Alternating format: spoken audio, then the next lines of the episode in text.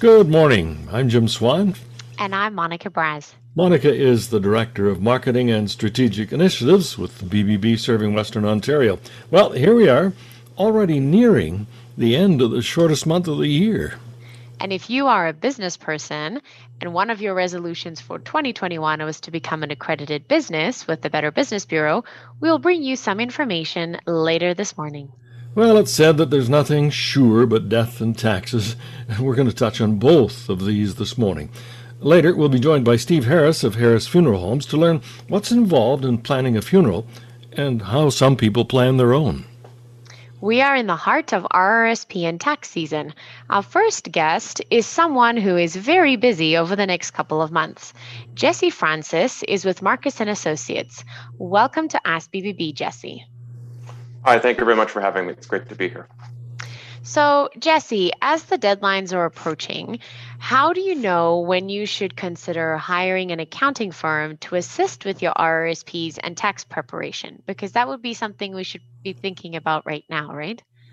Yeah. So if there's any general questions that someone has about the tax programs that are out there right now, this year has been a little bit more complex than usual given everything that's happened with COVID and the government initiatives. But it also just might be that they seem to have more complex tax issues. So this is if they have a sole proprietorship of business, some rental properties, or just a lot of investment income. So, would there be um, any particular things that you'd say? You know, if you're going to call a, an accounting firm, um, what information do you want to have gathered before you make the call? And, you know, before you go in and have your first appointment so that you can make that um, meeting most productive? So, we would always want to have an idea as to what your sources of income are going to be because those are the big starting points as to what's going to need to be reported for personal taxes. So having an idea as to what your employment's going to be, and if you have a copy of your T4 slip, having an idea of what your investment income is going to be, maybe not necessarily having all of those tax slips available, but at least having a good fundamental understanding of what sources of income you have. So again, employment income, investment income, rental properties, small business, any one of those things needs to be reported differently for your taxes. So the better understanding you have of those and the more organized you have it, the more productive a meeting can be had because we can focus on talking about what we want to accomplish rather than just trying to figure out what's out there. And so at what point in the process, you know, do you expect to be billed and you know like how do you figure out what the cost is going to be associated with seeking out support from an accounting firm? So at our firm, we generally start for a basic individual tax return at about $200. Um, now, the rates are going to vary based on the staff who are performing the work and the time that it takes to go into it. Um, and that's going to be something that you'll generally find as standard with professional accounting firms. And as far as timing of the invoice, you're usually going to receive that once the tax return's been completed. So we mentioned this is RRSP season uh, registered retirement savings plans, and they've been around uh, since well 1957.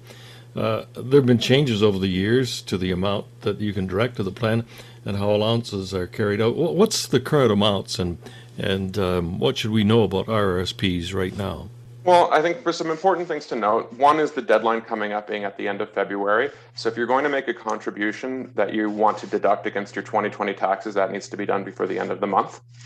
Now, as far as deduction room goes, uh, it it is a fairly complex calculation, but effectively, it is any unused contribution room that you have from the previous year and added to that is 18% of your earned income from the previous year. And it's going to take you up to a cap of roughly $28,000 on an annual basis. So, in addition to RSPs now um, for retirement planning or, or planning of saving of any kind, we also have the option of tax free savings accounts. Uh, what are some of the situations where a person might consider establishing and using a, a tax free savings account, Jesse? There's a number of different situations where you might want to consider this. So one is just if you've maximized your RSP contributions and you still have ca- extra cash sitting around that you want to invest. It's always going to be preferential to invest something in a tax-free savings account rather than just a general account because you have the advantage of avoiding taxes on any income. There also might be a strategic difference in using a tax-free saving account because of the nature of the account itself. So with an RSP, you get to deduct the contributions you make from your tax return, but eventually, when you draw that money out from your RSP, you're going to have to pay tax on it. A tax free savings account is a little bit different than an RSP because the money that you put into it is going to be in after tax dollars that you've paid tax on already. But any income earned on that investment is going to be received entirely tax free and you can be pulled out at any time without any worry about being taxed. So if you think you want to make an investment where it's going to be a really quick turnaround or you want to have access to the funds or you just think that it's going to do really really well then you probably are going to get more bang for your buck putting it into a TFSA rather than an RSP. So, also thinking about different stages of life, right? When does an RSP become a registered retirement income fund? So, the mandatory conversion to from an RSP to a registered retirement income fund or RIF is at the end of the year in which a taxpayer turns 71. However, there are instances where you actually may want to have this done sooner, so you can elect to convert a full or partial portion of an RSP into a RIF. Uh, it's a really important planning consideration because once you have a RIF, there's a mandatory income withdrawal that's required to be taken from it. The amount varies each year, but it's generally pegged to inflation. So for 2020, it's going to be around 2.2% of your RIF amount is going to be required to taken into income. And that can actually be pretty significant because if you have a large balance in your RSP that all of a sudden converts to your RIF, it doesn't matter if you want it or not, you are going to have to take out 2%. And if you're fortunate enough to grow a large RSP balance, that could mean that you're going to be all of a sudden paying tax on more income than you realize. So it's absolutely a big planning item. Another registered savings plan is uh, intended for education. Who, who can set up a registered education savings plan, and what are some of the parameters surrounding these? For example, can a can a grandparent uh, or a relative contribute to realize tax savings on this? So, uh, a, a, registered education savings plan can be set up for any children under the age of 17. Now, you can have relatives, friends, grandparents contribute to it. Uh, unfortunately, they're not going to realize any tax savings, but it is still a nice way for them to make a contribution to uh, your children's future education. So, if we decide we want to engage a firm like uh, Marcus and Associates to help through this tax maze, what are some of the things that we should look for in terms of credentials and so on, Jesse? So the big credential that you would want to look for is a CPA designation, which is a chartered professional accountant. Um, there are a number of other designations that you also might want to consider, such as a CFP, which is a uh, certified financial planner. Um, and there are more specific designations that you can get into. But in the world of personal taxes, uh, the, the high standard that you would be wanting to look for is a CPA. Anyone at a local accounting firm who works with uh, preparing personal tax returns, this is something that they're going to be engaged in on a regular, very regular basis throughout the year. And they're going to have the experience and expertise that you need to help with your matters, or at the very least, direct you to someone who is going to be able to help you. Well, Jesse, we said at the outset that this is a busy time of year for you, and we want to thank you for taking time out of uh, that busy schedule to join us here on Ask BBB this morning. Oh, I'm very, very happy to be able to help. Jesse Francis is an associate with Marcus and Associates, an accredited business with the BBB, holding an A-plus rating. Search for accountant or tax consultant in the BBB directory to learn more and to link to their website. After the break, we'll talk about a plan we hope won't be carried out for a long time. Welcome back to Ask BBB. I'm Jim Swan with co host Monica Braz, who is the Director of Marketing and Strategic Initiatives with BBB serving Western Ontario. Some plans are ones that we hope will be a long time before being carried out. We are talking about pre planning funerals. To learn about what is involved in pre planning and making arrangements when death occurs, we welcome Steve Harris, Director with Harris Funeral Homes. Thanks for joining us today, Steve. Thanks for the invitation, Monica. It's a privilege. Really admire what BBB does. We've been longtime members, and in these uh, strange and uncertain times, it's nice for people to have something to rely on, like BBB. Well, you know, let's also talk about these strange and uncertain times for your industry because I'm sure that that has definitely had an impact. How are funerals being conducted during this, you know, COVID 19 isolation and the restrictions? For sure. It's, it's such a challenging time for grieving families and friends. And it's a sadness heaped on top of another sadness when people can't come together to mourn a loss people still need to support one another and they have found new, way, new ways along with old ways to do so. Virtual services and Zoom visitations, intimate family services, outdoor ceremonies, even in February this year, recorded tributes, visitation by appointment, air hugs, online condolences, memorial donations, even telephone calls, and beautiful old fashioned handwritten letters, too. Someday, when we're all able to gather together again in person and remember and mourn, that'll be something to look forward to. But in the meantime, everyone's doing their best and, and we're working very hard to keep people safe. Steve, people have the option of pre planning funerals. Uh, do very many people do this? You know, about a third of the funerals in Ontario are pre planned, and that would be the case at our funeral home. Uh, just like writing a will or setting up your estate, pre planning funeral arrangements is, is such a kindness. It's a gift to your family. I vividly remember meeting with a brother of a gentleman who had died, and when he arrived at my office, he plunked a big blue binder on my desk that was labeled in bold with the word demise. Obviously, the man's brother had a sense of humor, but inside that binder was everything. Not only an outline of his funeral wishes, which included his red sports car leading the funeral procession, but his banking information, his will, and other key documents, statistics, and instructions. Not everyone's that organized, obviously, but simply making your intentions known through a prearrangement can be so helpful for those who are left behind. Is there any uh, financial advantage to pre planning, Steve? Well, it's uh, interesting. Um, almost half of the people who pre-arrange with us uh, opt to simply record their wishes and have often made provisions in their estate for final expenses. So prepayment's optional. When people do prepay, we review and sign an itemized contract. Prepaid contracts in Ontario are guaranteed, and, and that's the law. Funds are placed in trust and, and accrue interest tax free. Prepayment of arrangements means uh, you know one less worry for your survivors, and it does offer protection against inflation. Um, and it's certainly something that, that families appreciate. So death and especially, you know, the contemplation of our own death definitely evokes a lot of emotions. But what is the most common emotional involvement when people are pre-planning and how do you help them cope? You know, when Bob Hope was asked about his funeral plans, his answer was surprise me.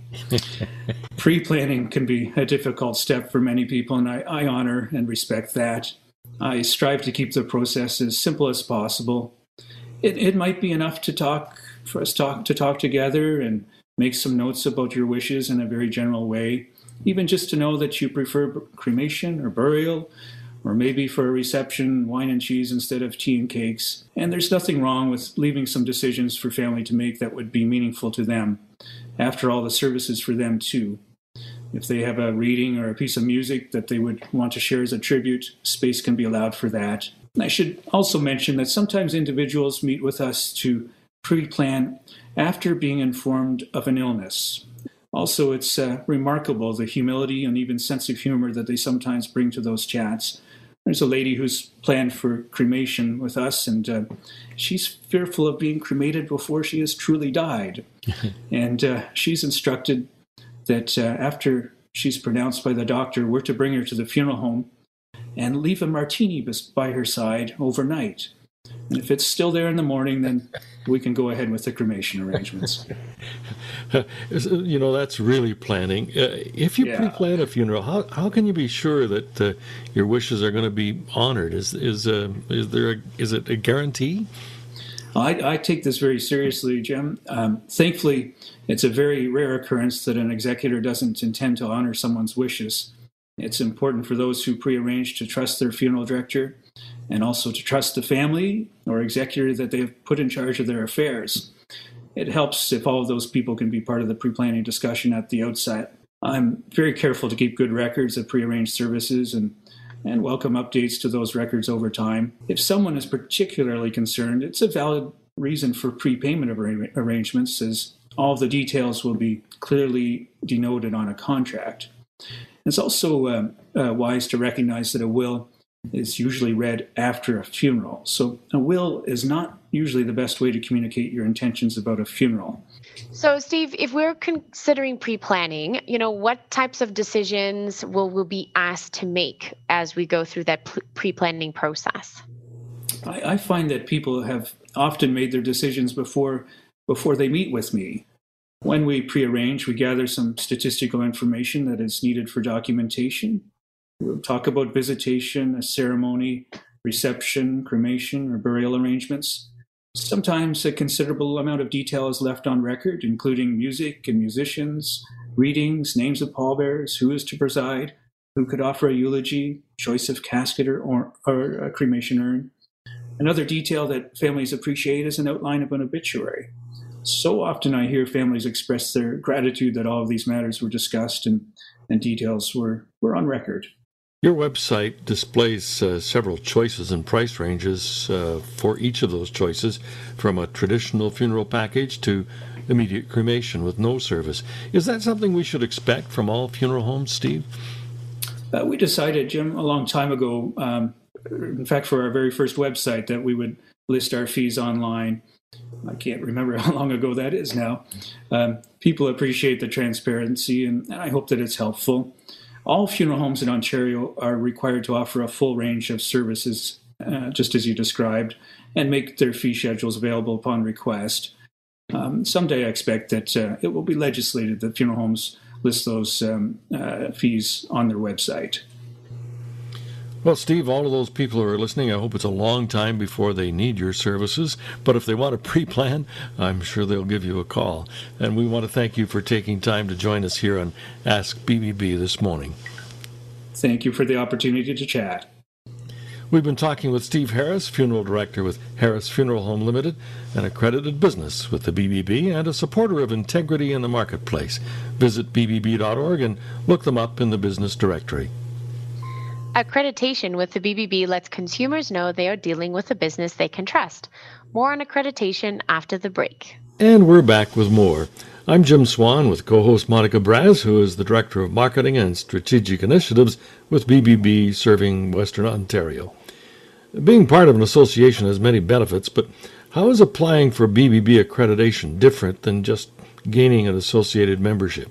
BBB accreditation applications are reviewed to ensure that the businesses are and can meet the high business standards defined by BBB. This means that we do decline accreditation to certain businesses if they do not meet those standards. So, any business that is accredited, you can expect to have a high standard of trust and integrity from the products and services that they offer. And this morning, we want to commend some businesses that have recently applied for and earned accreditation. One of those businesses is Blue Key Construction, Inc. When you link to their website through the BBB directory, you can learn about the company that's headed by President Ed Satter. Besides seeing some of the projects that they've completed and reading about the company's culture and mission, you can browse Blue Key Construction's TV, where they post videos showing off their work. I was impressed with one of the videos where President Ed Satter talked about what Remembrance Day means to him. And another company gaining accreditation recently is Resolute Legal Services. Resolute Legal Services is located in Windsor and specializes in landlord tenant, small claims, debt management, and bankruptcy services. Webster Carpentry in Exeter creates decks, fences, and other outdoor spaces, and their motto is Create Your Dream Outdoor Living Space. Todd Depew is the owner of Van Rybrook Exteriors. They do siding, soffits, eaves troughs, and roofing. We'll learn more about their services when Todd joins us here on Ask BBB next week. And R.A. Barnes Electrical Contractors serves a broad area in Western Ontario, including London, St. Thomas, Port Stanley, Goderich, St. Mary's, Woodstock, Kitchener Waterloo, Guelph, Cambridge, Brantford, Stratford, Tillsonburg, Ingersoll, Chatham, and more. And Nationwide Roofing and Renovations is a Windsor company headed by Jeff Steers and serving Windsor, LaSalle, and Essex. These businesses all accredited now by BBB. So let's talk for a second or two about what that means, Monica. This business can now display the BBB seal on their vehicles, on their website, in their place of business, and in advertising. It means that they are instantly recognized as credible and supportive of the BBB's mission in advancing marketplace trust. Now, that sounds like a win for both the consumer and for the business. With today's internet technology, consumers are more selective regarding the businesses they buy from and the products and services they're looking for. As a result, the BBB online directory has become a highly utilized source of information. And speaking of information, we're always finding new ways to keep people up to date on various business topics. One of our recent initiatives is monthly power chats with professionals who provide services to business and to individuals.